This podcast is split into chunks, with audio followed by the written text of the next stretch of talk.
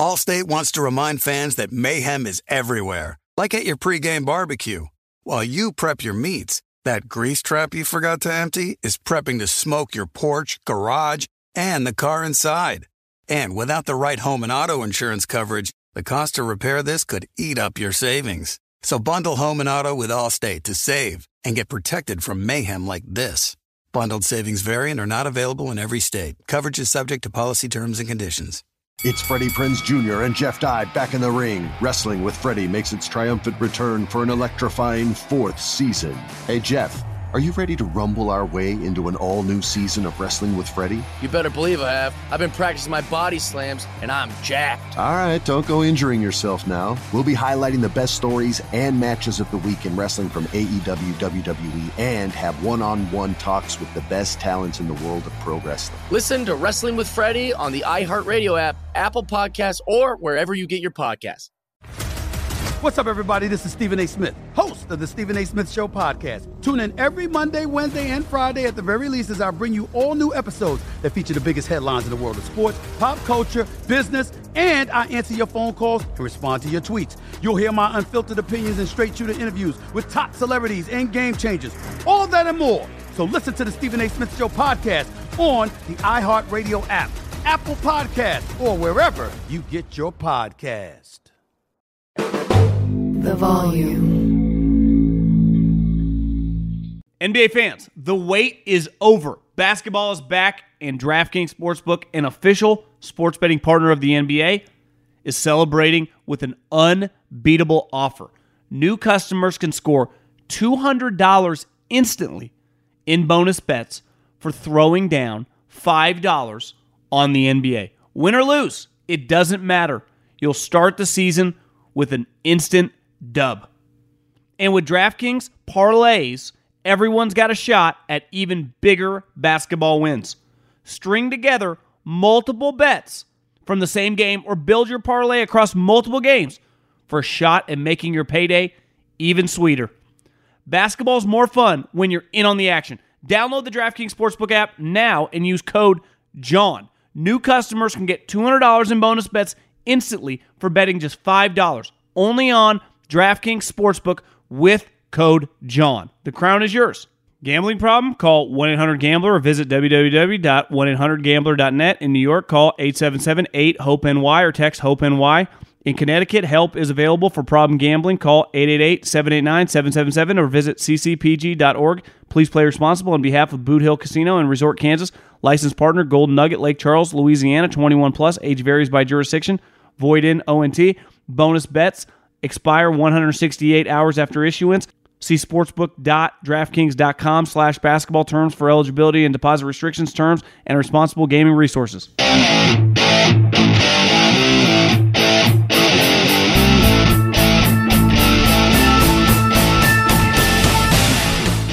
What is going on, everybody? John Middlekauff, Three and Out podcast, Monday Night Football the Sandy Los Angeles Chargers take down Zach Wilson, who was not good. That was a rough night for the Jets offense. So are the Chargers alive and the Jets dead?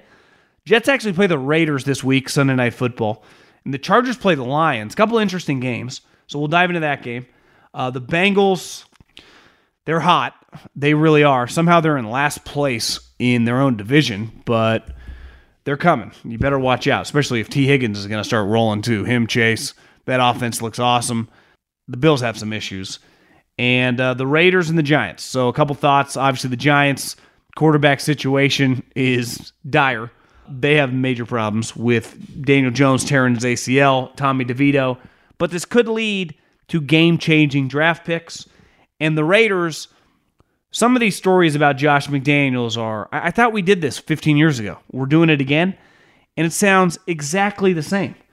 I mean, is this guy the an all time con man? So we, we, will dive into some thoughts on the Raiders as well as the Middlekauff mailbag at John Middlekauff. Fire in those DMs. If you listen on Colin's feed, make sure you subscribe to the Three and Out feed. Appreciate everyone who listens.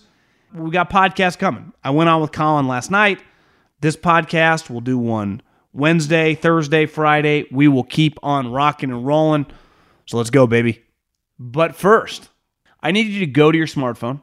I need you to grab your iPad and I need you to go to your app store. And I need you to download a little app that happens to be the official ticketing app of this podcast, Game Time.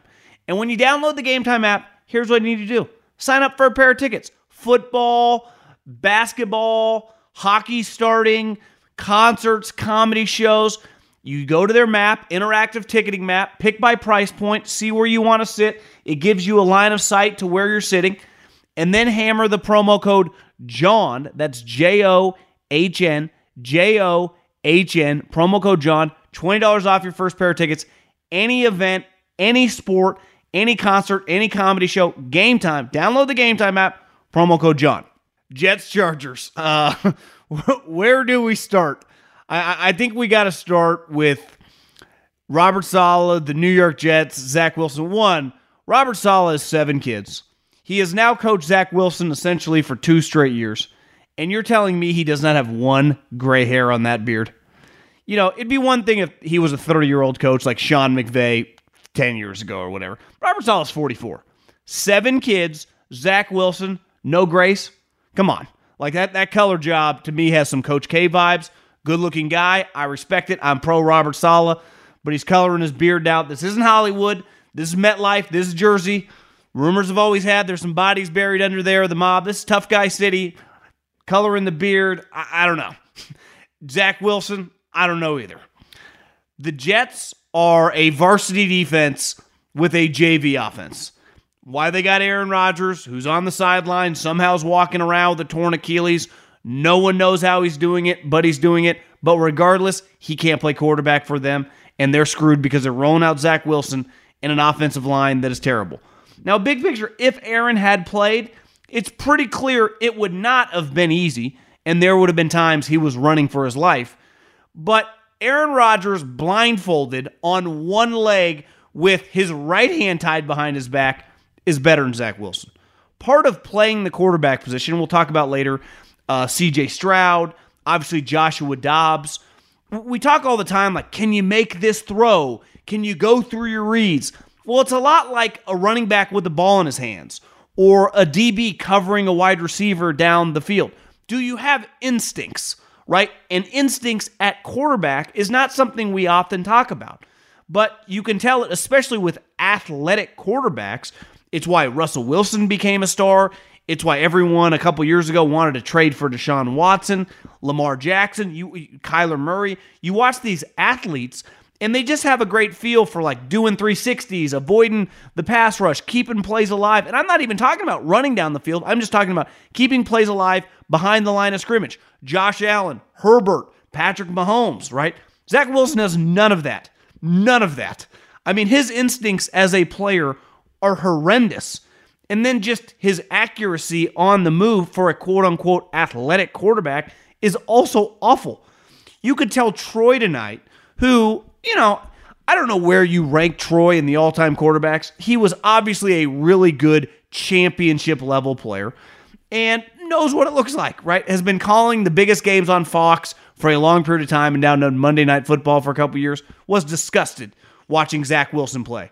Was disgusted watching Zach Wilson. Obviously, when you have a bad offensive line, you got to get rid of the ball quick. You got to get the ball into your playmakers' hands. And some of those guys are open. Right now, it's not always his fault. Lazard had some bad drops. But how many times on slant routes or crossing routes does he airmail Garrett Wilson?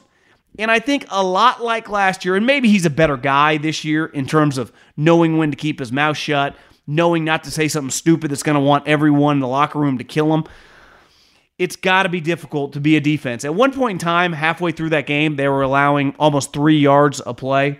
They were dominating. Herbert, one, I, I listen, I know the Chargers won in pretty dominant fashion, so I, I, can't really shit on Brandon Staley. And like I've always said, he has nothing to do with the offense. I'm pro Kellen Moore, and I understand the Chargers, LaDainian Tomlinson and Lorenzo Neal are not walking through that door to run the ball down your throat. I don't care if it's Austin Ekeler. I don't care if it's me or you. When you get up 14 points against the New York Jets, they want you to throw the ball. All they can do is rush the passer and create a turnover that way. I would have ran it every single play, punted, and played defense because they were not scoring. They cannot score touchdowns especially when your defensive linemen are going to play like that and that's their offensive line, you're going to dominate. And er, halfway through the game, I, look at uh, halftime, I'm like, they're throwing the ball down. They had 21 pass attempts. 21. 14 3 lead, a lot like the Eagles game. The only way they can come back is for you to turn the ball over, throw a pick six, drop back, let one of their 17 pass rushers force a fumble. I don't care that you got Justin Herbert. I don't care if Dan Fouts is playing for you, Philip Rivers. It does not matter. Run the ball every play. And they didn't, and, it kind of kept the Jets alive because their defense, the, the team speed they have on defense, the pass rushers they have on defense, the amount of defensive backs, how well their linebackers are playing. But it doesn't matter if you can't score touchdowns. You know, this is not the 2000 Ravens or the 85 Bears. It's 2023. Like, you got to get to 14, 17 points to have a chance against anybody. And, and tonight, with that version of Zach Wilson, I'm sorry. And let's face it, not all, like, their offensive line is horrendous. And that's another thing Troy mentioned on the broadcast. Like, every, a lot of people bear responsibility for what we're witnessing on this offense, right? The quarterback situation, the protection situation. Like Breece Hall and Garrett Wilson, you know, it's not his fault when guys are holding on screens that he takes 30 yards, or Garrett Wilson makes a play and it's called back.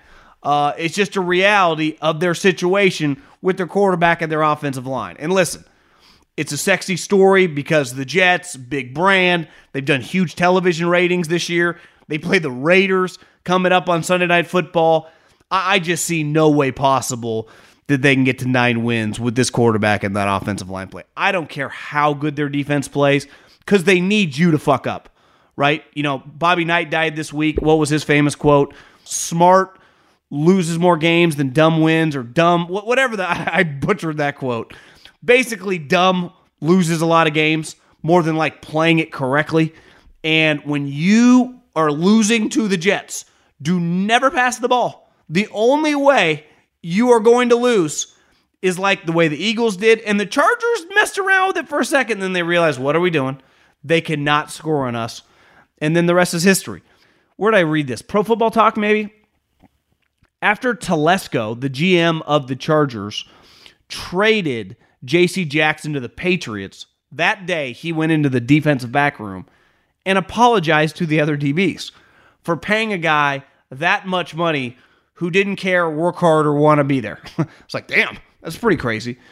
And the one thing you see, and I, I, think Telesco's done a pretty good job. I mean, that punt returner they got is really explosive. Uh, obviously, Herbert to Joey Bosa to Khalil Mack, like Derwin James, they have a lot. Keenan Allen, how about that catch tonight?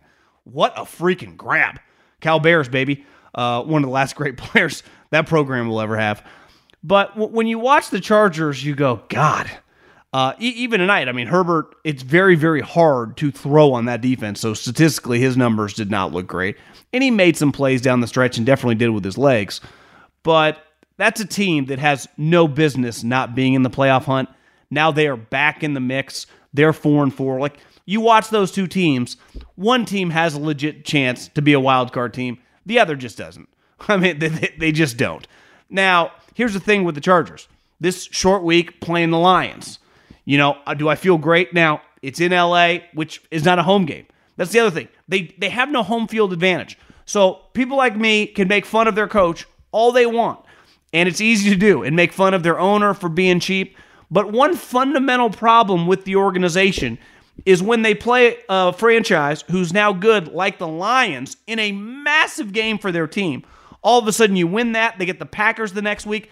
They'd be staring at six and four going into a Ravens game right? All of a sudden we've got, God, are the Chargers back? The problem is, what's it going to be, 80% Lions fans? So, like, you watch the Chargers, there is no excuse with the amount of talent when healthy. You got Joey Bosa, Khalil Mack, and Derwin James playing on defense. I mean, you got Justin Herbert, Keenan Allen. Ekeler had an awful game. It felt like he had 17 drops tonight, but he's a fantastic role player on an offense. The TCU guy they drafted in the first round, not so sure about that one, but ultimately it might not matter. It's just can, you know, I, it's hard to even judge Brandon Staley. He's playing Zach Wilson, but you're going to need him this week playing Ben Johnson, the Lions. So uh, the pressure's on him, and all of a sudden he wins. Then you get the Packers coming up. We'll look up, and the Chargers will be six and four. So they're not dead yet.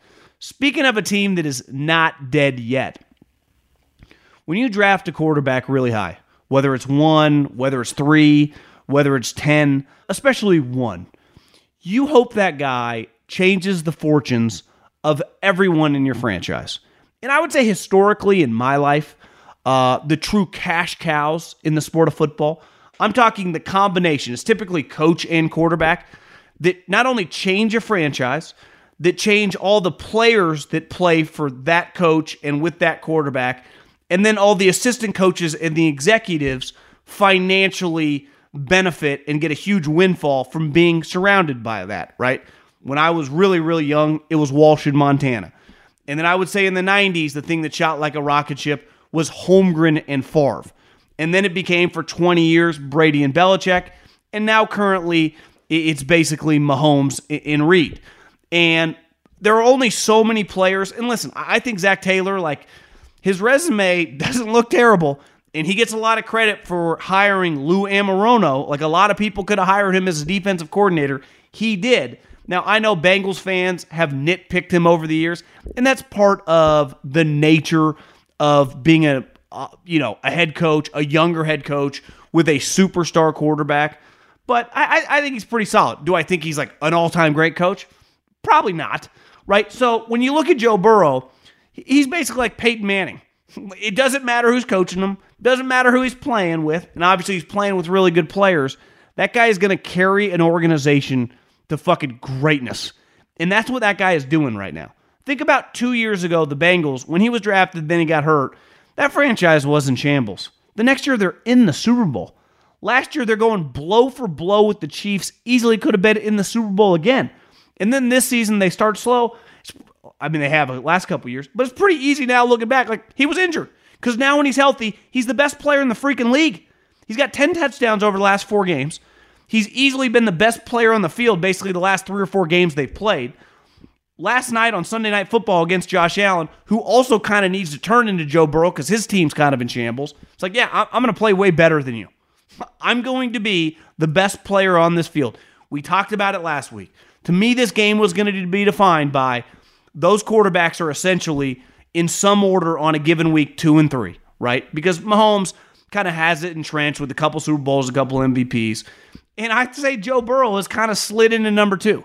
Obviously, Josh is battling a case of the turnovers. He's throwing like a pick a game these last five games. And what Joe Burrow, like the gap between those two teams, the other fascinating part about that game is in the playoffs, the Bengals beat the shit out of them. So for the Bills, I understand they have a lot of injuries this year, but that game was somewhat of a kitchen sink game. It's a game, a team in your conference, a team that you're going to have to go through in the playoffs. It's a team that's already beat you in the playoffs. And let's face it, that score did not reflect what we witnessed watching that game. There was a clear gap between the last place AFC North Cincinnati Bengals and that Buffalo Bills team. Now, can the Bills get it together? I, I wouldn't count them out yet. But relative to the Bengals, like, I'm sorry, they're no longer in the discussion. A lot of you have been firing in my DMs. Stop putting the Bills on the top tier. Listen, they are not right now. As we sit here in early November 2023, the Chiefs, the Ravens, the Bengals, like the Bills aren't in their world. They're just not. And obviously, Joe Burrow has changed a franchise that had kind of become a joke again, right? They had battled it at different points and times in my life. They'd been a running joke, and then Carson Palmer and Ocho and Houshmandzadeh came in. Then they became a joke again, and then Marvin Lewis and kind of that uh, the Andy Dalton crew be- became really good with the Pac-Man and, and AJ Green and Eifert, and they got a bunch of really good Giovani Bernard, and like they were really really good. And then they went through a lull again, and now they feel like the best version and it's mainly because of him. They've had some really good players over the last couple decades. This guy is easily their best player. And obviously how great Chase is, their connection. But what did he say after that game? I need we needed we are gonna go after with Tee Higgins. We needed to get him going. And they did. Now Mixon's playing well. That offense looks fantastic. That team is I was thinking like if I was a little kid and still played video games, I would be the Bengals for sure in Madden. I would be the Bengals for sure in NFL Blitz. that would probably be my team. Because whenever I watch them, I'm like, God, this team's fun. the, the two receivers, the running back. I, I like just I like their defensive coordinator. I like their whole squad. I, I, I really do. So if I'm a Bengals fan, I'm pumping my chest out this week, even though we're in last place, but we will not be there long. Okay, the Giants and the Raiders. Before we dive into the Raiders, sometimes you just get a season from hell. You know, and listen, part of life is you go through some shit. And the more shit you go through, the older you get, you realize, you know, the sun comes up the next day. No matter how bad personally or professionally, whether you lose a job, you lose a parent, I've been there, both places. It's it can really knock you on your ass, and you just realize as time goes on, like you don't have a choice. You have to move forward. You can only have a pity party. You can only stay in kind of you know, a negative spot in a dark place for so long. Like the world keeps rolling, right? And the older you get, the easier it is to get through tougher times. In football, it's no different. Like going through a shitty season is god awful. There's nothing worse. My second year in the NFL was the quote unquote Eagles dream team, and we started 4 and 8. And honestly, it, felt, it might have been 0 and 12. It felt terrible. I was in the office every day. It made me think like I want to quit football. I, I can't do this. Somehow, I think we won the last four games, went eight and eight. It was not an eight and eight team. It was not a very good team. Next year, won like four games. You go through bad times, and the key is you have to keep losing. that, that's the only key because there is no benefit when shit hits the fan to be anywhere in the middle ground. You have to have one direct option, and that's draft really high and then change your franchise. We just talked about the Bengals right? What happened to them? For a couple year span, Joe Burrow, Ja'Marr Chase, because they drafted high, Tee Higgins, changed their entire franchise. Just a couple players. And let's face it, the Giants made some terrible decisions because it was like, oh, they were riding high. Everyone was so positive. They paid Daniel Jones all that money. They franchised Saquon Barkley. It's a disaster. I said it a couple weeks ago. Trade Saquon Barkley. You don't think this, like right now, sitting there, they wish they would have traded uh, you can't trade him to the Cowboys. You can't. You wouldn't want to trade Saquon Barkley to the Cowboys for like their second round pick. Would have done that in a heartbeat. John Mara wouldn't, but he's not a great running a team. Look at him. Look, look what the Giants have become. And the Daniel Jones situation, listen, it's an unlucky, obviously he'd been playing poorly, but the play in which that he tore his ACL, pretty innocuous, looked like a little slip. All of a sudden he's back in the back of the stadium, and then it's a torn ACL. Well, now there's no excuse, right? They're, they're playing with Tommy DeVito. They are going to consistently lose. And it's all going to be about what they do this offseason. Do they pick the right quarterback? The other thing is when you lose and you draft two or three, you draft two or three in every round. It gives you an incredible opportunity to change your franchise forever. And let's face it, they've kind of been stuck with Daniel Jones, right? And obviously they paid him when they, they shouldn't have, so they're even stuck longer this might be a get out of jail free card.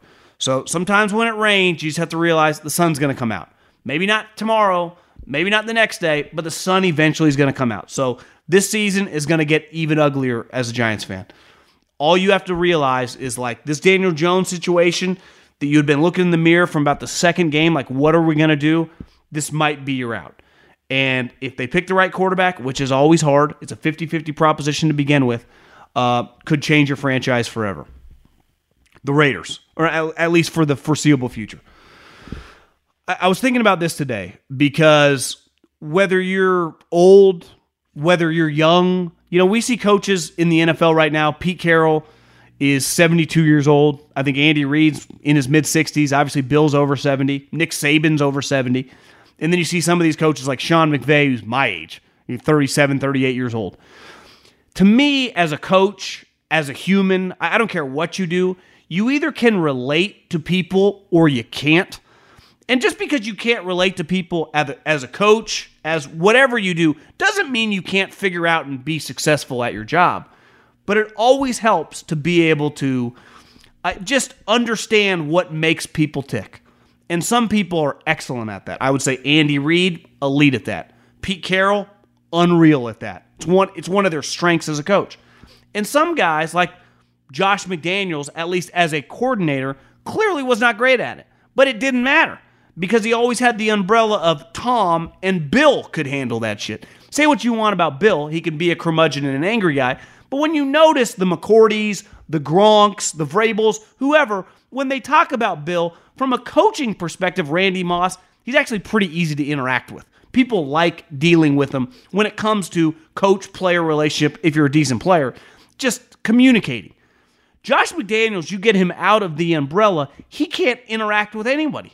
And I gave him the benefit of the doubt last week when he was fired. I was like, you know, I don't think it was as negative as the Denver situation the last time around. I think this was more the team was awful. Well, it turns out the Jay Glazer report, all the other stories, it was equally as, as bad. People hated this guy's guts. And the only reason, I don't know about you, but I don't hate that many people anymore. But I'm not really around that many people. Like, I don't go into an office every day. when I've thought about it, and I thought about it today, the people I've hated over the years, right, in my adult life, have basically been people that I spent all these hours around in an office setting. And you can't really avoid them, right? Well, it's no different as a player and a coach, right? Why would they hate Josh McDaniels? Because I, I don't, just because I see you say something I disagree with on the internet or whatever, I don't care, right? But when you spend time with someone on a daily basis, you can get to a point where you despise them really quick, especially if they're superior. And jo- one thing was clear with Josh McDaniels his tact and his ability to interact with human beings, whether you grew up in a country club, whether you grew up in the hood, whether you play linebacker, or whether you're a kicker, he has no ability to do it. And every guy to a man in that locker room pretty clearly wanted that fucking guy gone. And I saw some people on the internet saying, you know, if this is what low level teams do when players go to the owners and air their grievances. And I'd say, yeah, if that was, if people did that to a successful coach, right? A guy with pelts on the wall, a dude that had respect, I'd be like, yeah, those are probably loser players.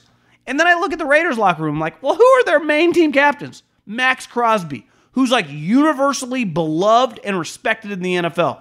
Who's their star in offense? Oh, I don't know. A guy that just came from the Packers and was used to winning and is also known as one of the higher character guys in the league.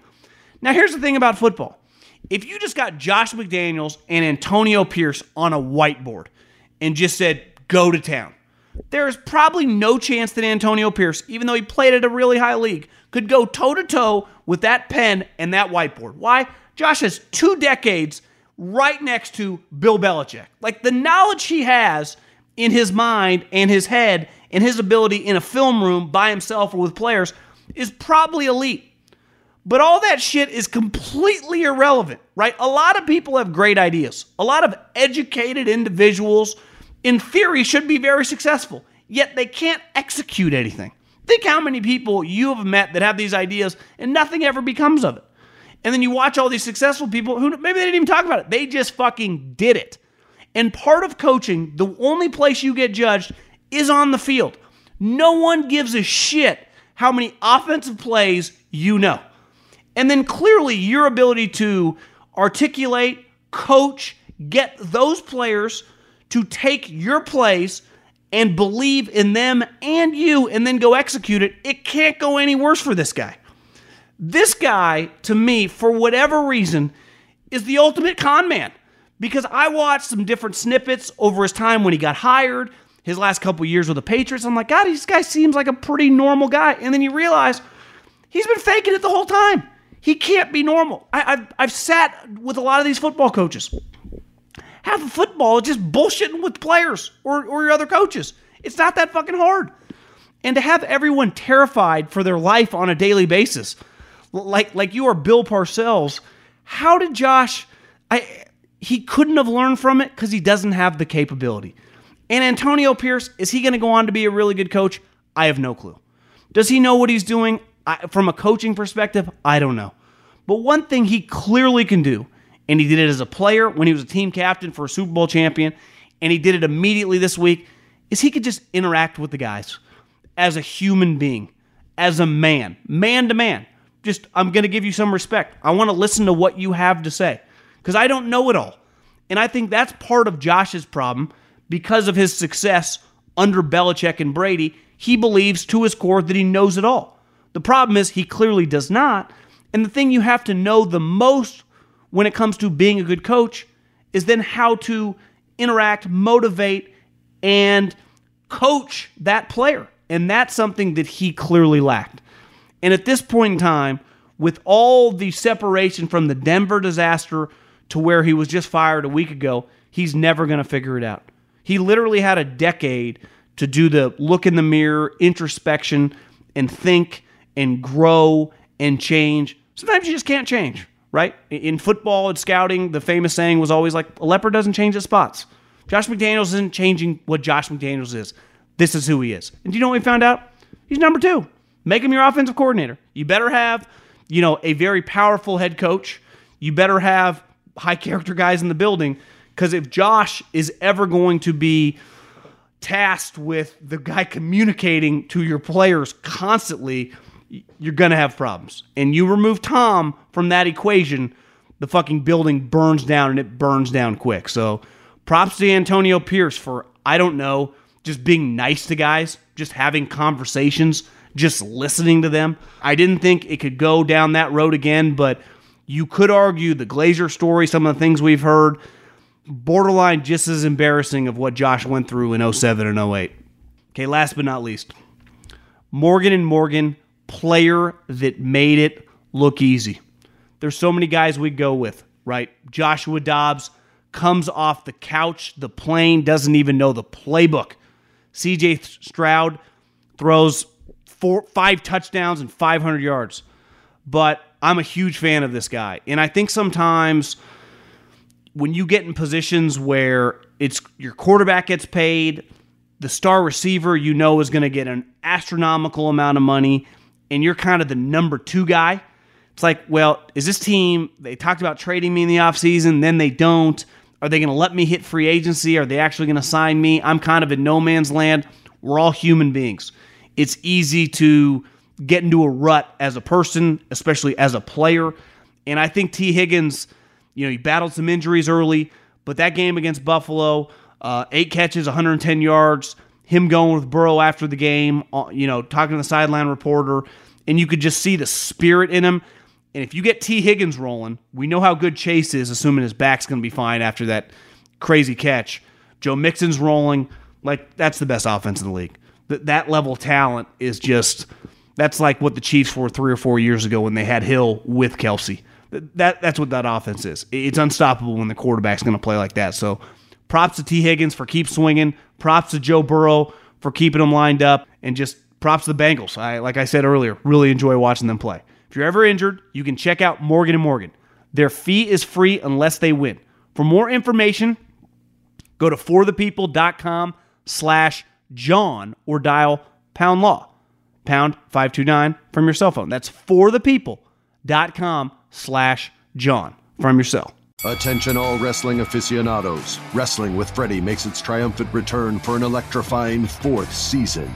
This is Freddie Prinze Jr., and I am beyond thrilled to announce that our wrestling extravaganza is back, and joining me once again is the one and only Jeff Dye. Get ready as we highlight the most jaw dropping matches, dissect the fiercest feuds, and uncover the latest twists and turns in the world of pro wrestling. We're dusting off our legendary side quests and unleashing a barrage of brand new segments that will keep you guys on the edge of your seat like our talks on Unsanctioned Thursdays. Freddie, you know we got to give the people what they want. This season, we have an all star lineup of special guests who are going to be gracing our podcast, bringing with them their own unique insights, experiences, and all of that in the world of pro wrestling and beyond. Whether you're a seasoned wrestling veteran or a fresh faced newcomer, we promise an experience like no other. So buckle up, wrestling fans. Listen to Wrestling with Freddie as part of the My Cultura Podcast Network, available on the iHeartRadio app, Apple Podcasts, or wherever you get your podcasts.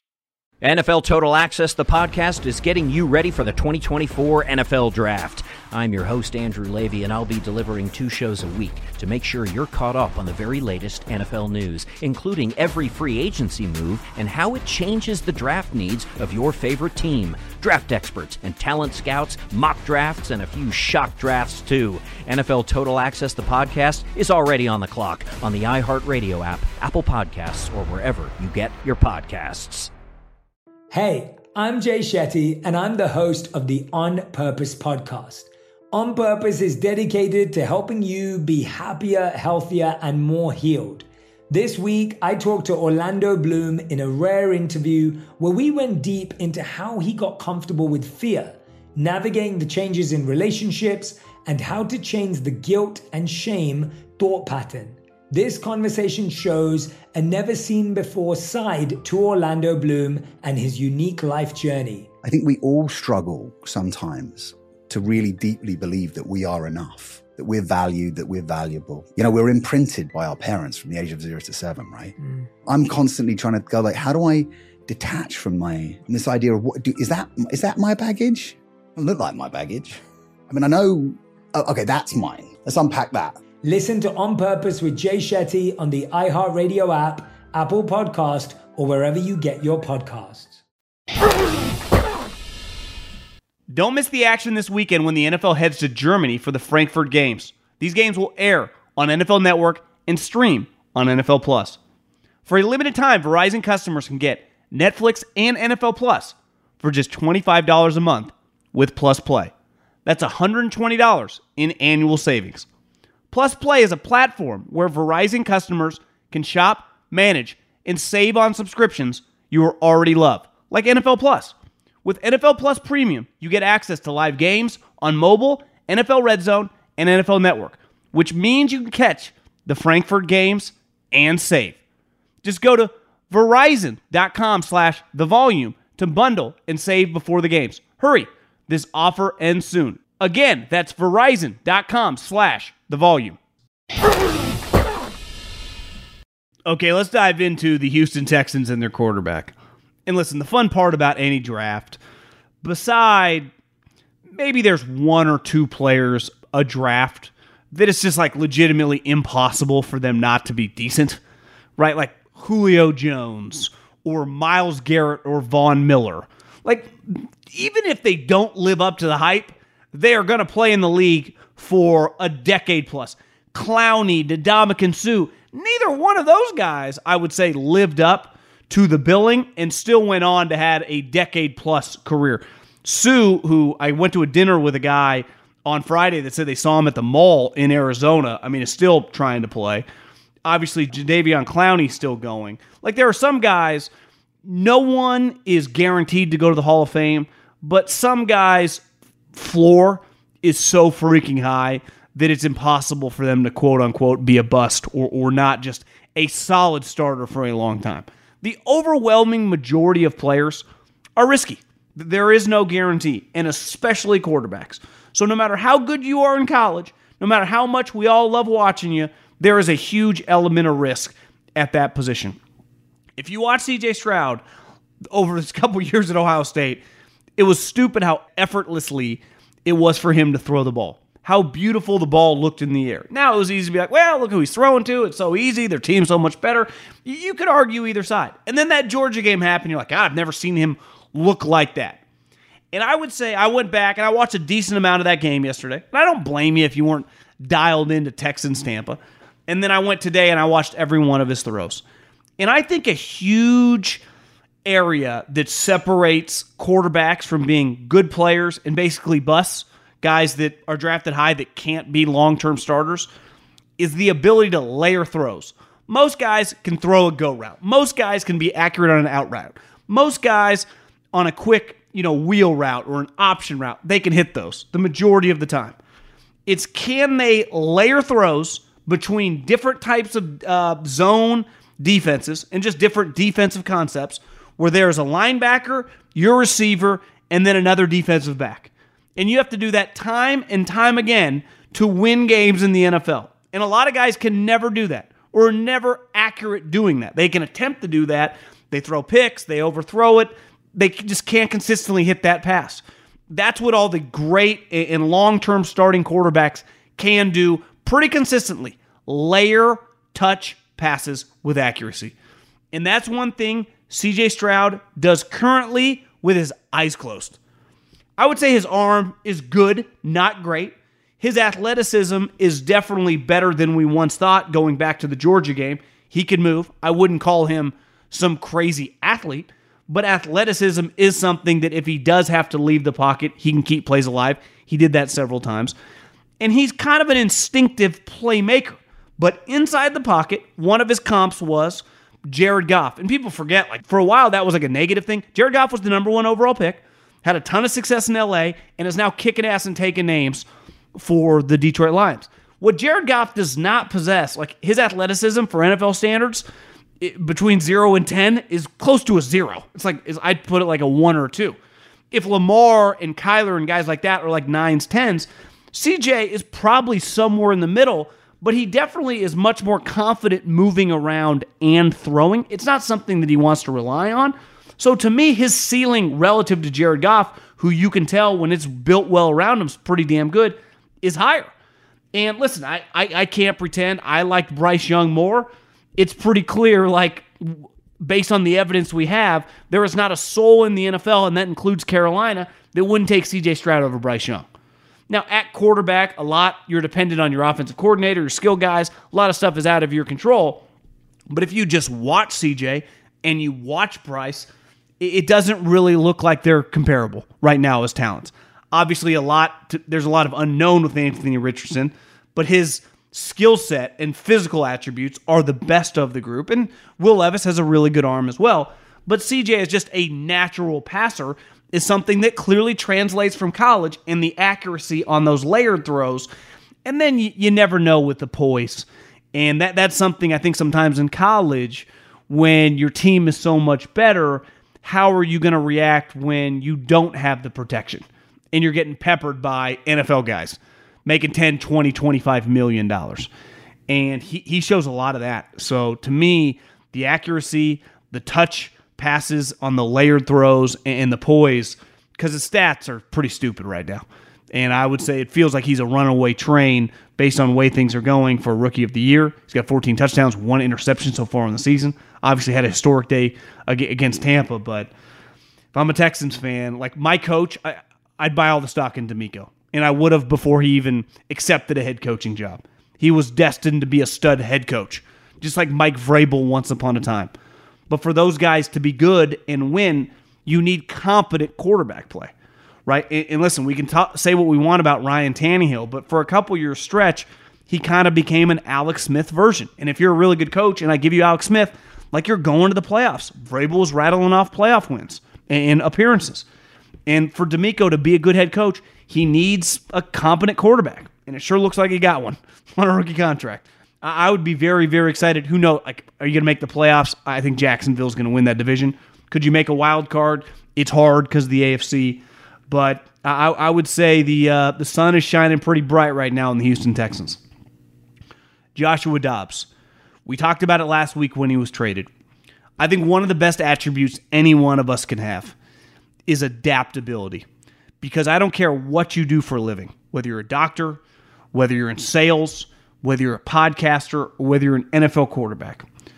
You're going to be thrown curveballs either on a daily basis, a weekly basis, a monthly basis.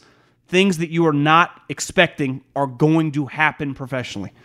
And this is something I know me personally, I've had to work a lot at, right? I, I can be very regimented.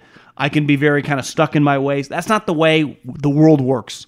That's not the way successful people operate. Obviously, you have to have a discipline in whatever you're doing, and some people operate better uh, with things laid out than others. But you have to be prepared when you were going to do something and then you're not able to do that because something else came up or this isn't working. So, how are we going to get it done? And I would say most successful people in any industry are the quickest and have, I would even say, the best attitude when it comes, we got to figure this out, right? And not just! Freak out, meltdown. Because the moment you melt down, and listen, I've had my fair share of meltdowns, nothing gets accomplished. And at quarterback, what separates just solid players from guys that just can't function? I would say historically, when you're watching a guy in the pocket completely unravel and meltdown. And a lot of times, those guys know the plays. Those guys may have been on a team for a long time.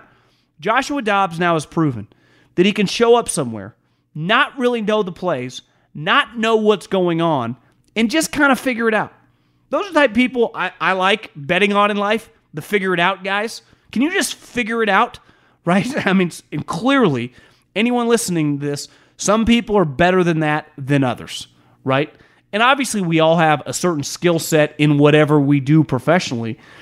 But outside of that skill set, like, can you figure some things out? And Joshua Dobbs, everyone swears by the guy's character. As a leader, as a guy, all the intangible stuff, he passes with flying colors. But there's a football element of showing up to a team. He didn't know his teammates' names. He obviously does not know the plays. He wasn't even supposed to have to play on Sunday. But what happens? Starting quarterback rookie gets throttled, concussion, out. Here you go, Josh. You don't know our cadences. You don't know our plays. Shit, you don't even know the majority of the guys in the huddle's names. We need you to help us. And what did he do? Helped him win a game. Because that's what Josh Dobbs does. I would imagine Josh Dobbs operates like that in most aspects of his life, right? Whether it's putting a desk together at his house, whether it's figuring out how am I going to get to point A to point B, or whether it's figuring out a play on a drive late in the game when he barely knows the playbook. That's who Josh Dobbs is. That's why I would bet on that. If Joshua Dobbs was a stock, I would bet on the individual. And one thing for his NFL stock, I would say he has done, because I Googled it yesterday during the game. How old's this guy again? 28 years old. I would say at minimum, he has set himself up for another seven, eight years in his NFL career. Maybe not as a full time starter, but as a guy that successful teams will want on their team as a backup.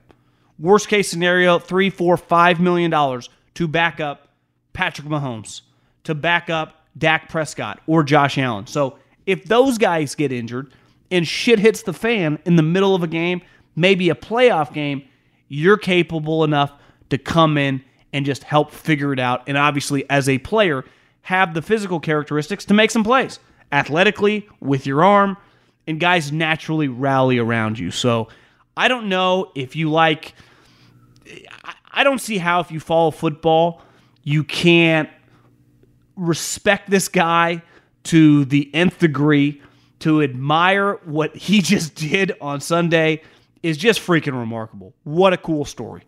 And speaking of something that isn't a cool story, E40 said once in Rapper's Ball in the mid 90s, a song he did with Too Short, don't buy an $85,000 car before you buy a house.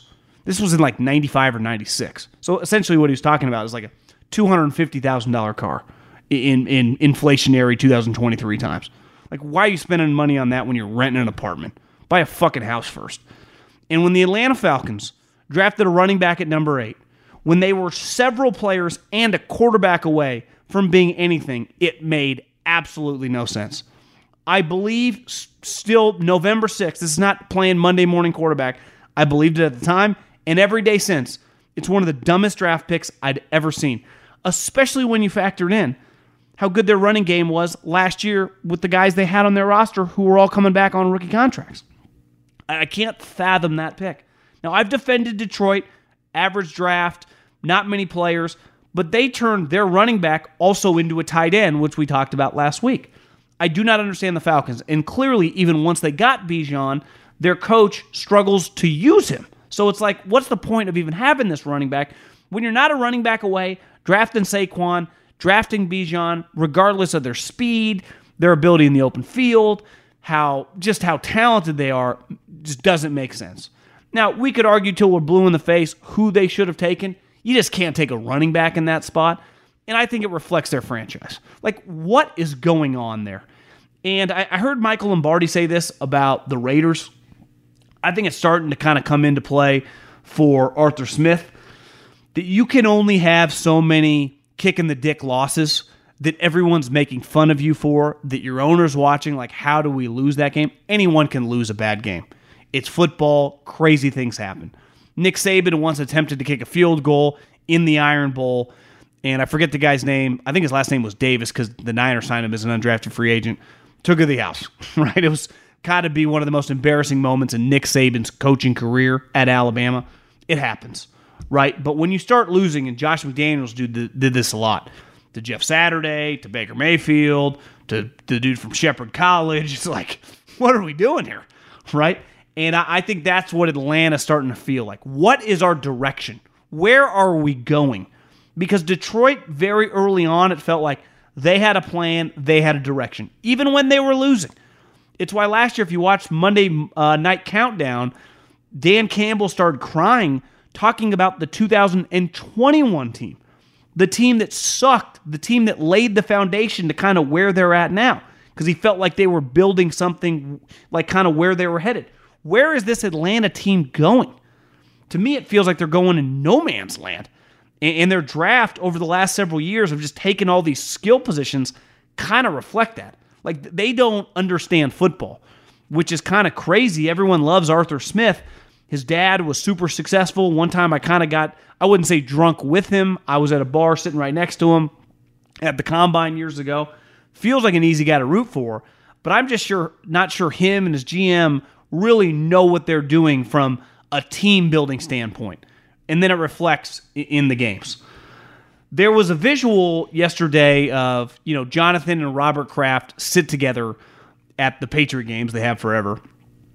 You know, a lot of times like Bon Jovi or Jay Z or someone famous is sitting next to him, but it's always Jonathan Kraft, Robert Kraft, right? And there was this visual yesterday as they were losing the Commanders, a team that traded their two best players. I almost said Heinicke, but it's Sam Howell, who Jonathan Allen called their franchise quarterback. Of Jonathan Kraft, I don't know if he was looking at his phone, reading a text message, or just looking at his dad, and he essentially mouthed the word, We're just not good enough. And it became like, I can't believe. Wait, Jonathan Kraft watching the New England Patriots in 2023 mouth, We're not good enough. That'd be like me saying it's hot in Arizona in the summer. Or, you know, a, a, company going bankrupt is having some financial trouble. Let's file that one under no shit. So maybe we could look into like, are the Krafts going to do something? But them mouthing, we're not good enough, is not a story.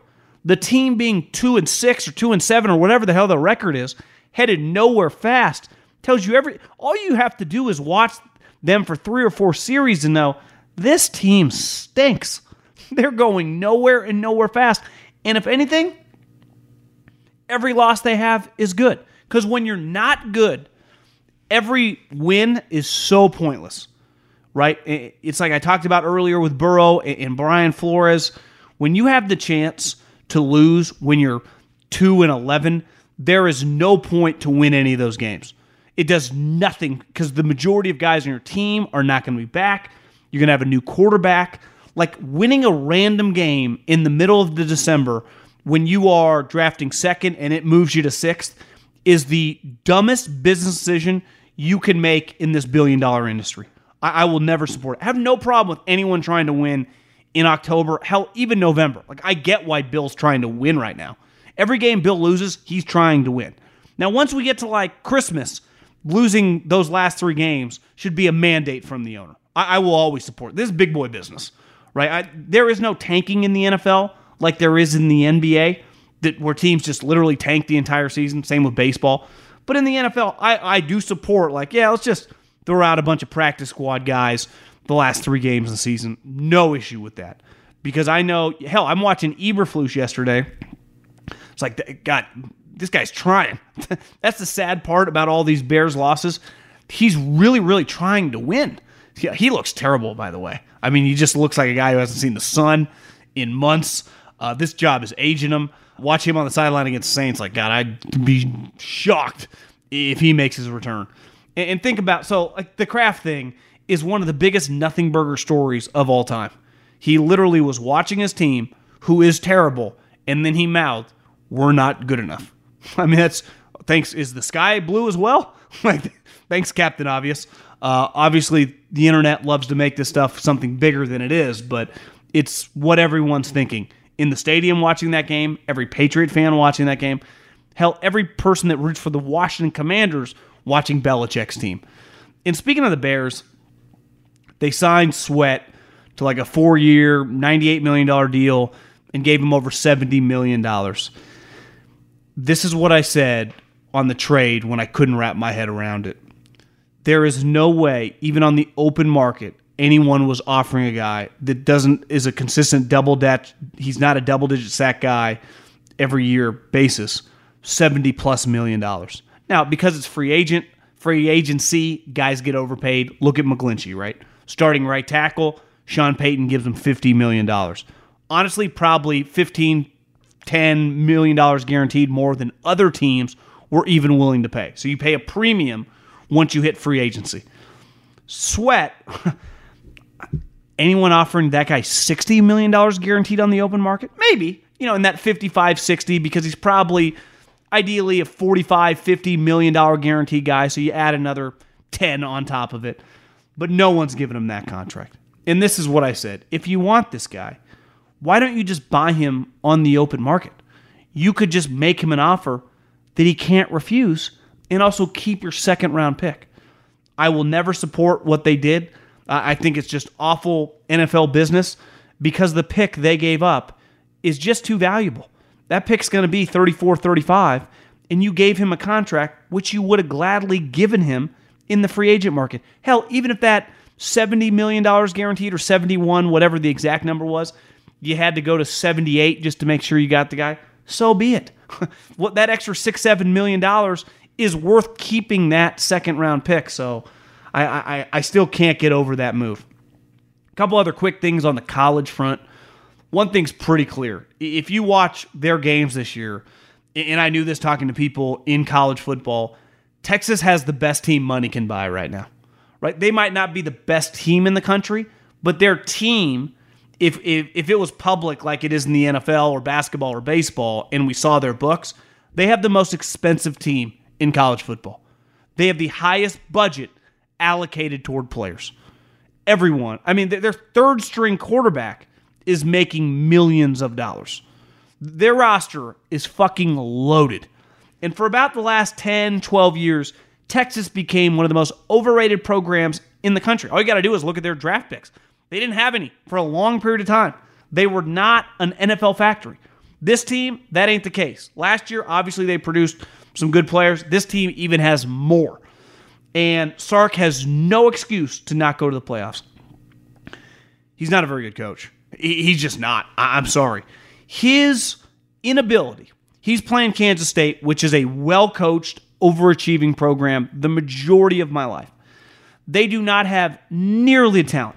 He has countless players on his team that make more money than the overwhelming majority of the coaching staff for Kansas State. I bet he has a couple players that make more than their head coach, who I think I looked up makes about $4 million. Definitely Arch, and maybe even Quinn Ewers. But Sark's inability to run the ball because he's addicted to passing, to me, makes no sense. Now, he's playing with a second string quarterback who is very physically gifted, but is not, I wouldn't call exactly CJ Stroud passing the ball, turning the ball over, throwing incompletions. And instead of, when he was running the ball, all over them, leaning on that in the second half and just annihilating them and easily winning the game. He just got pass happy. And if it wasn't for, I'm all for going for it in overtime or late in the game when you're a massive underdog. But as you watch that game play out and Texas's quarterback play is more than questionable, I don't know if I'm going for it.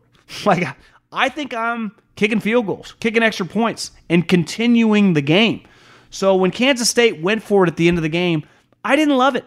I, I didn't love it at all because I thought like it's one thing when you don't have the ability to just beat them straight up, right? And obviously they have more talented players than you, but you're out coaching them. You are stopping them on defense because you know he's just going to keep throwing the ball and their quarterback is not being very accurate. So, listen, if you gave this roster to Saban, to Kirby, I would say they're going to win the national championship. I, I, still think, you know, it. You just look at their schedule. Oklahoma now is in shambles. The Texas more than likely is going to be in the playoffs, but I, I just do not trust Sark in the in these big spots at all. And then last but not least, this Harbaugh Stalions story. It just is the gift that keeps on giving. He resigned, fired, whatever Friday. I mean, some of the pictures that have gone viral. Ryan Day's brother now is reportedly the guy that uncovered it all and turned it in. Ryan Day was asked about it. He no commented. The one thing I love, I don't like, I love, and I was a buddy of mine, Michael Madsen, was here this weekend, and me and my girlfriend went to dinner with with him and his wife and some other people that they work with, and uh, he was telling me he has gone to a bunch of different games across the country, and he said you have to go because we had the I had on like the four boxes, right? Like USC, Washington, Bama LSU and like two other games. And he's like, I, I went to Bama LSU, and he's like, it was the coolest experience of my life.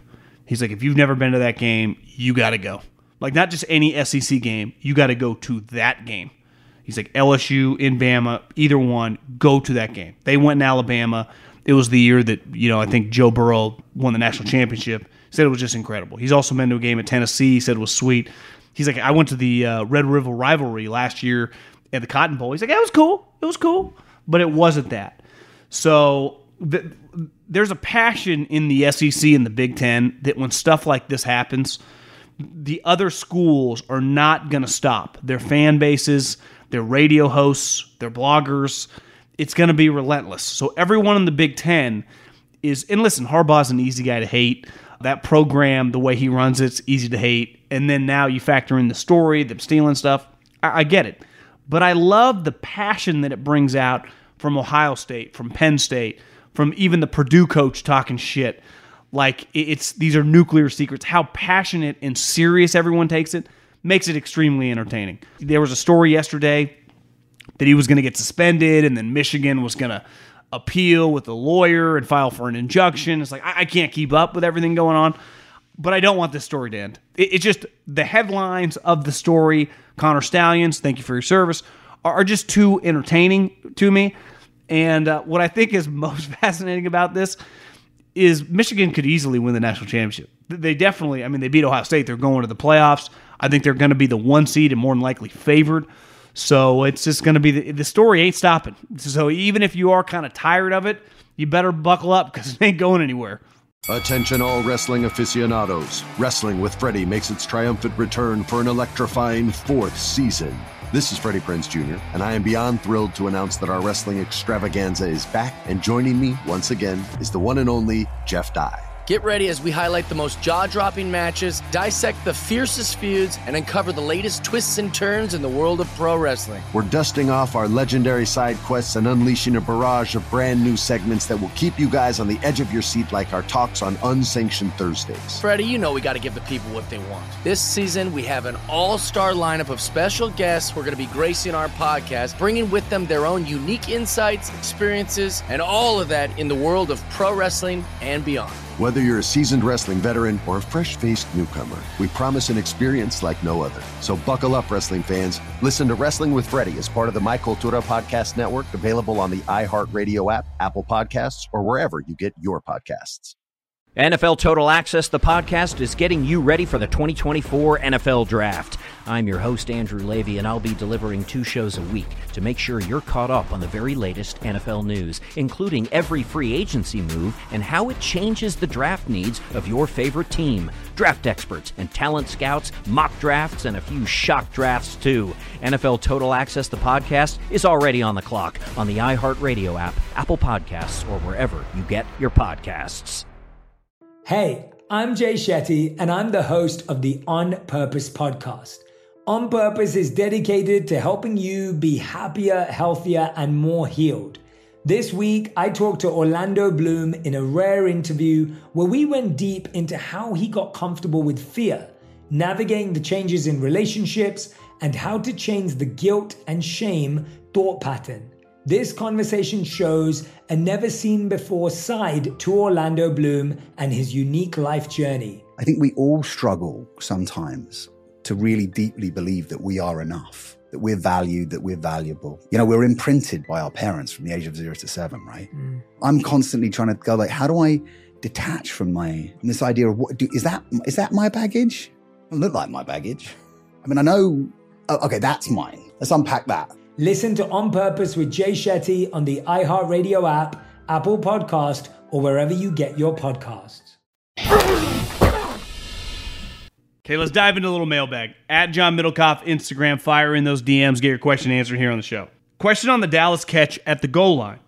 Why is the receiver deemed down as soon as his knee is down, but the receiver still has to complete the catch going to the crown? Seems like a double standard. Well, if you're asking me what a catch is, I got no clue. I would say, I don't know. I, I my issue with that play is in that situation as a receiver, even if the route is whatever specific three yards or two yards or yard and a half or whatever it may be, you got to get enough depth where you're in the in the end zone right? So even if the guy's all over you, you have to be in the end zone. It's like even if I call it's third and eight and the game's on the line and we have a seven yard route, I have to cheat it a little bit and get over the first down marker. So listen to to try to explain why you know the catch rules are the catch rules. Like I think it's pretty clear when we're sitting on their on our couch. Is that a catch or is that not a catch? Right? We should be able to do that. But that's the NFL has removed that from us, and there are eight million different ways. The only cool part about a catch now is it's pretty easy to tell on the sideline. I guess it always has been, right? With the two feet, the dude making some of the catches, Dell, uh, the rookie third rounder for the Texans, was great at dragging his feet. But in terms of going to the ground, I mean, it's, it's an exhausting rule to even try to follow. Since it's been confirmed that DJ has torn his ACL and will be out for the year, who should the Giants aim the draft? I like Maye, but leery about another quarterback from the ACC. I'm not sure how good Caleb will be behind the O line, and Penix has a lengthy injury history. Marvin Harrison wouldn't make too much sense if there's no quarterback to throw him the ball. I wouldn't mind trading down and getting more picks to help build the team, but I feel like we need to go with the quarterback position. You do not have a choice. You know, you tried to solve it with DJ, just didn't work, but I, I think that you're not going to win many games and now you're in a position where Daniel Jones isn't even an option. You know, who knows how long Tyrod's out that you're rolling with Danny DeVito's cousin here. And say what you want about Tommy DeVito, he, he ain't very good. I do, I saw a lot of people saying this. How could you have Tommy DeVito? Like, they had Daniel Jones, who they're paying $40 million, and Tyrod Taylor. You go into a season with that, and if you can't keep those two guys on the field, whoever your third string is going to be, everyone's going to complain. So I have a hard time bitching and moaning that DeVito's in the game when you start the season with Daniel Jones and Tyrod Taylor. That's in theory, it should be a pretty good one-two. Now we could argue how good Daniel Jones is, but if like that's your starting quarterback, if Tyrod's your backup, you're in pretty good shape. If they're both going to get hurt, let's face it, you're fucked. I mean, you just are. So you got to just draft a quarterback. Now I, I would take any th- any one of those three guys. I think it just depends. Are you going to have the worst record in the league? I think it's pretty clear Carolina is. And if Carolina is, that means Chicago is. And I would imagine Chicago is going to take Caleb Williams. So then if you're drafting two, is it Drake Maye over Michael Penix? Which I think on the big boards right now, 100% Drake Maye is viewed as the number two quarterback. So I would take Drake Maye, yes. He's a better, way better thrower of the ball in college than Daniel Jones. Dak and McCarthy obviously have a lot of critics, but when will the defense step up against good competition? Hurts has been turnover prone all year, and the Cowboys D didn't force any, although they had some bad bounces, or get off the field in third down for the most part. I feel like they've been a huge letdown, especially when Dak played very well in that game. I think I heard a stat today that the Eagles only had one first down in the fourth quarter. I thought your defense kind of brought it down the end, right? I mean, let's face it, the Eagles that little stretch after the first half, when you guys are up 17 14, I'm assuming you're a Cowboys fan, and the Eagles score back to back touchdowns, the beautiful throw to Davante in the corner. I forget who scored the other touchdown, but they, they, they have all of a sudden it's 28 17. Like that, that was a tough little stretch for the Cowboys defense. But ultimately, like they played pretty well down the stretch. So I, I have a hard time. Like the defense is good, but let's face it, it's not like great you're missing Diggs, which if you add him, I, I think your defense could have been, I don't want to say elite, but much better from a secondary position. Uh, but overall, like I, I think your defense did more than enough to win you that game. Do you think it's possible for Dallas and Miami to win it all with Tua and Dak? I don't want to be a prisoner of the moment, but nine, week nine confirmed for me that they can't. Both Tua and Dak were in position to win, tie their games, but Dak took a costly sack and Tua badly underthrew Wilson then fumbled the snap the next play. Again, to me, there are outcomes that are disaster result, like the underthrow. That's I don't really know what's going on there. But there's a sack when your right tackle gets smoked and you get lit up. Like there's a bad sack. I, I, I would imagine if we broke all the sacks down on the last two drives from Dak, one of them I'm sure is on him. He's just got to throw the ball away. Can't take a sack. But if your tackles are just going to get fucking destroyed and not touch a rusher, there's not much. I, I mean, I, Deion Sanders could be taking the snap. What's he gonna do? He can't run away. So I, it's not all Dak's fault. And Tua, I don't, I didn't see what they said after the game about the snap, but if the center snaps it at the wrong time, like it's not always on the quarterback. I think the bigger problem is, is Dak McCarthy on the play where his knees down. They got to get over the line. And I'm sorry, at the, at the highest level, like the difference of stepping out of bounds by a couple inches and not is a pretty big deal. like the difference of lipping out a putt and not is the difference of Tiger Woods winning and losing. The difference of, uh, you know, the margins at the highest level for elite players, Mahomes, whoever in any sport, it's not that big. And like it's, you could be like, God, that's kind of unlucky, but I don't know. You just can't, you can't do that. That that, that just can't happen. I, I think that's a bigger issue the stepping out of bounds. Like fucking leap from the four yard line so you don't even have to worry about it. I, and I think Dak is just a better player than Tua. So I that version of Dak, you could win the Super Bowl with because you could have won last night. To me, Tua, you can't win the Super Bowl with Tua. I I, I don't believe. I, I, don't think it's possible. So I, I, hear what you're saying, but I have more faith in, in Dak Prescott, rightfully so, than Tua. Okay, this is about Josh Dobbs. The guy's been with seven different organizations. After mustering some success in an absolute terrible situation with the Cards, he somehow manages to overcome being traded to the Vikings midweek. He entered at NASA. What a story. Totally agree. We talked about it earlier. Do you think the Dolphins are going to go to host a playoff game this season? I'm realistic and know they aren't Super Bowl threat, but this may be the first time in my life they're good enough to snag a home playoff game. I would say it's very on the table. I mean, Buffalo's in shambles right now, and we've talked a lot about it. Like, if you're a road team, I'm not picking you to win. You're the home team. You still might be playing like the Bengals. it's not going to be easy, but th- there is a huge difference in the AFC for you guys, given where you play geographically in the weather of going into all those north places, right? Whether it's the Bengals, whether it's the Ravens, whether it's the Chiefs. I mean, those games are fucking freezing. So if you get a home playoff game, even if it is a pick 'em against the Bengals, right? Even the Steelers, I think, would be a hard game for you, though you could win that because you're out, you can score more points than they could. Not having to go to those places, you get a home playoff game and you could win it, which would be an incredible accomplishment. I don't care how up and down the season is, no matter how many times you guys lose to good teams. If you win the division and you were to win a playoff game, that's an incredible success which I definitely think is on the table now that the Bills, I mean, do not look right.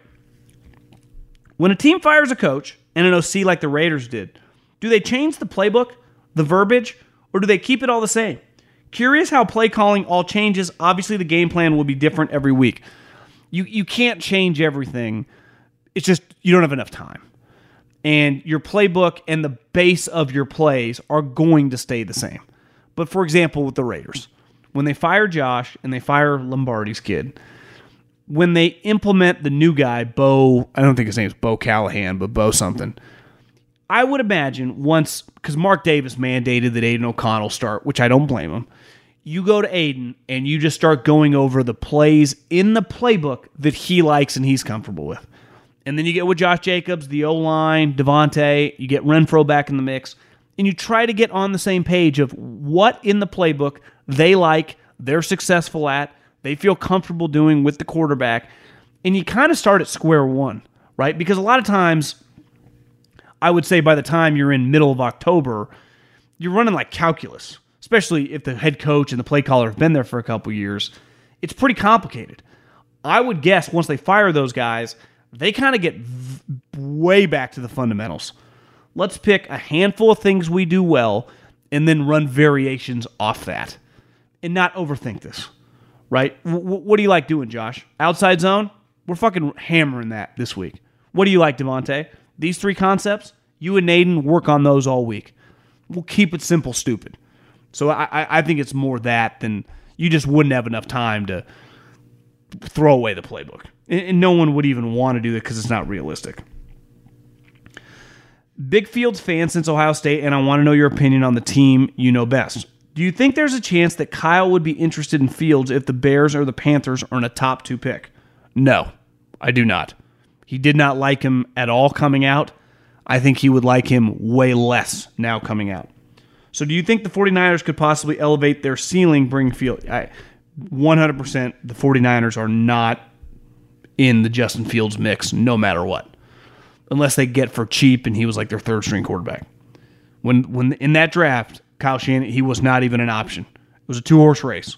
Mac Jones, Trey Lance. He did not like him. Can we stop calling the Eagles play the tush push? Brotherly shove is so much better. I personally kind of like tush push. That fucking play doesn't just work. They gain like three yards. Honestly, you could run that plan first down. If you just ran that play on first down, it'd be like second and six. When does that play ever just gain a yard? I watched so many other quarterback sneaks. Like, God, did he get that? God, Dak Prescott, he's short. God, Derek Carr. So many other quarterback sneaks, the guy is barely getting half a yard. That play, the one they ran on the goal line where they were kind of pinned, and Micah Parsons jumped on I couldn't tell if he jumped on Jalen's back or the center's back, and all of a sudden Eleven just went for like three yards toward his own end zone. Like this play, this is unstoppable. It, it's not even just unstoppable; it's very effective for multiple yards. I think you could on fourth and two you could run that play because I, I think you can gain two yards. Washington has looked pretty good on offense this year. Maybe it's time to give Eric Bieniemy some props. Well, don't they lead the league in sacks? Like their quarterback was on record to break David Carr's record in terms of sacks in a season. All Eric Bieniemy does is call passes. He's like Steve Sarkisian. Is he a good offensive coordinator? I, I think that is more than up for debate. Their quarterback has been getting fucking killed. I'm a Cowboys fan. I'm calling it now. Trey Lance will be our starter next year. I, I don't even know what I'm reading. I appreciate the DM, but Josh, there is not a snowball's chance in hell. You could blindfold Dak Prescott. I could tie one of his arms behind his back, and Trey Lance could not beat him out in training camp.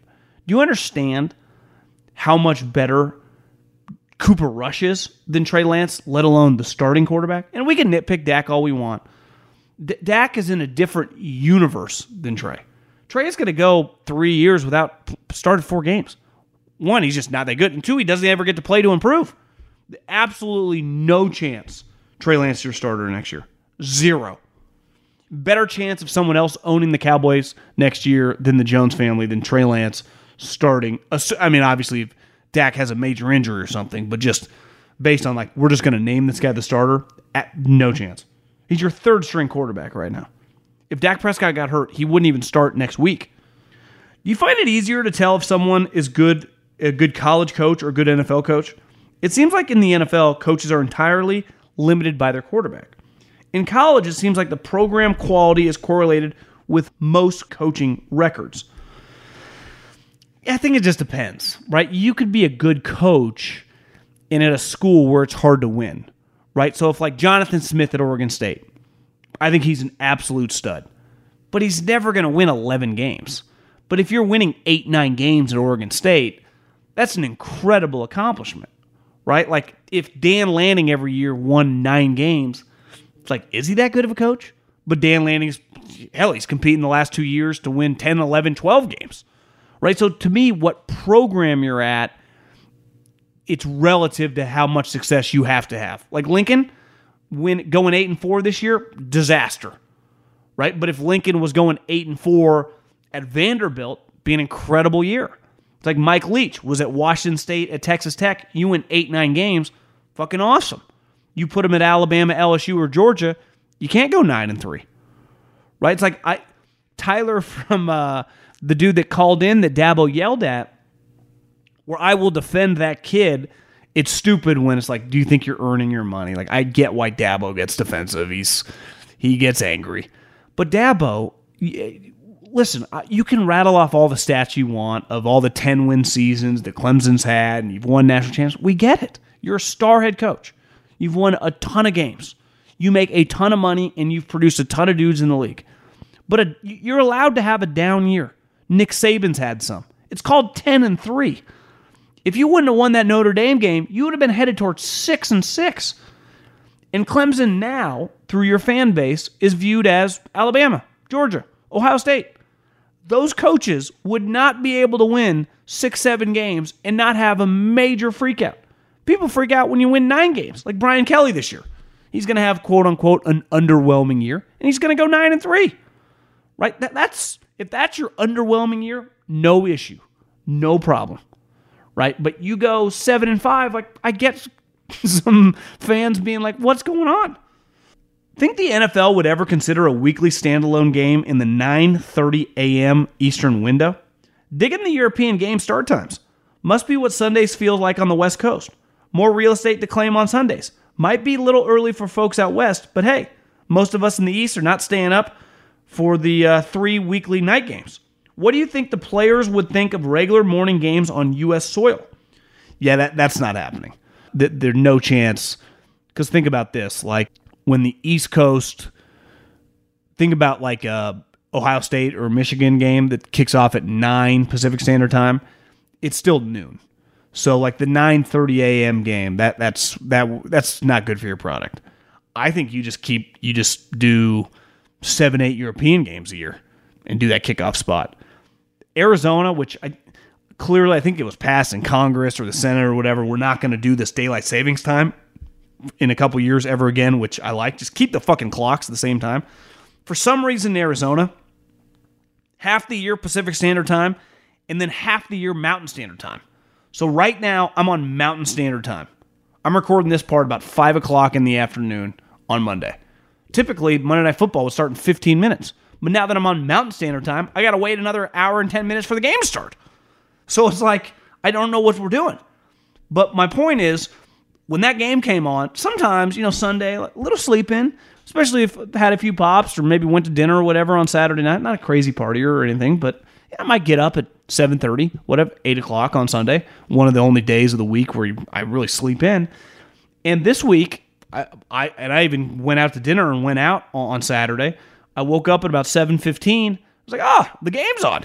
Usually I miss minimum the first half. I watched that entire game. So I'm with you. The, you on the East Coast, you got it pretty good. That that 9:30 kickoff's pretty awesome.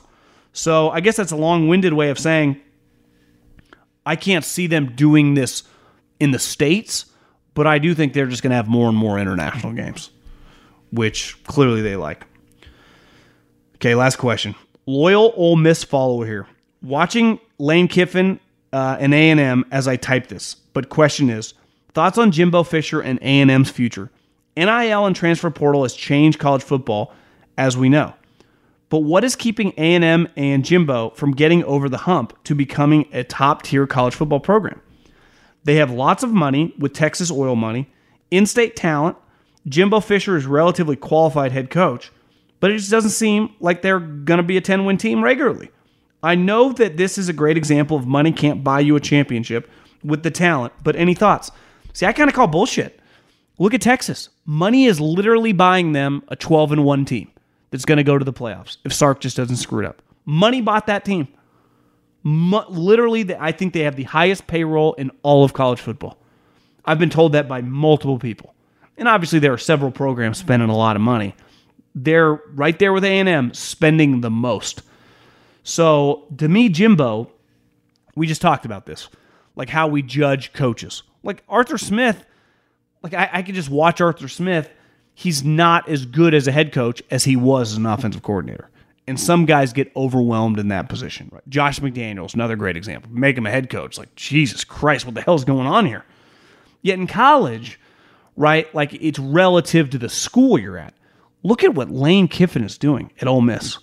Uh, when, when I was in like college or growing up, to me, Ole Miss was always a school that had some sweet players, an Eli, a Patrick Willis, but look at their records a lot of times they were struggling to just get bowl eligible, win six, seven games. I looked up yesterday. He's winning that game against Jimbo, who has a much better roster than him. And Lane's, I don't know, at minimum headed to be 10 and 2. What a freaking season by Lane Kiffin. So, like, you watch Lane Kiffin, what he's doing at Ole Miss, imagine giving him Oregon or Texas or Florida.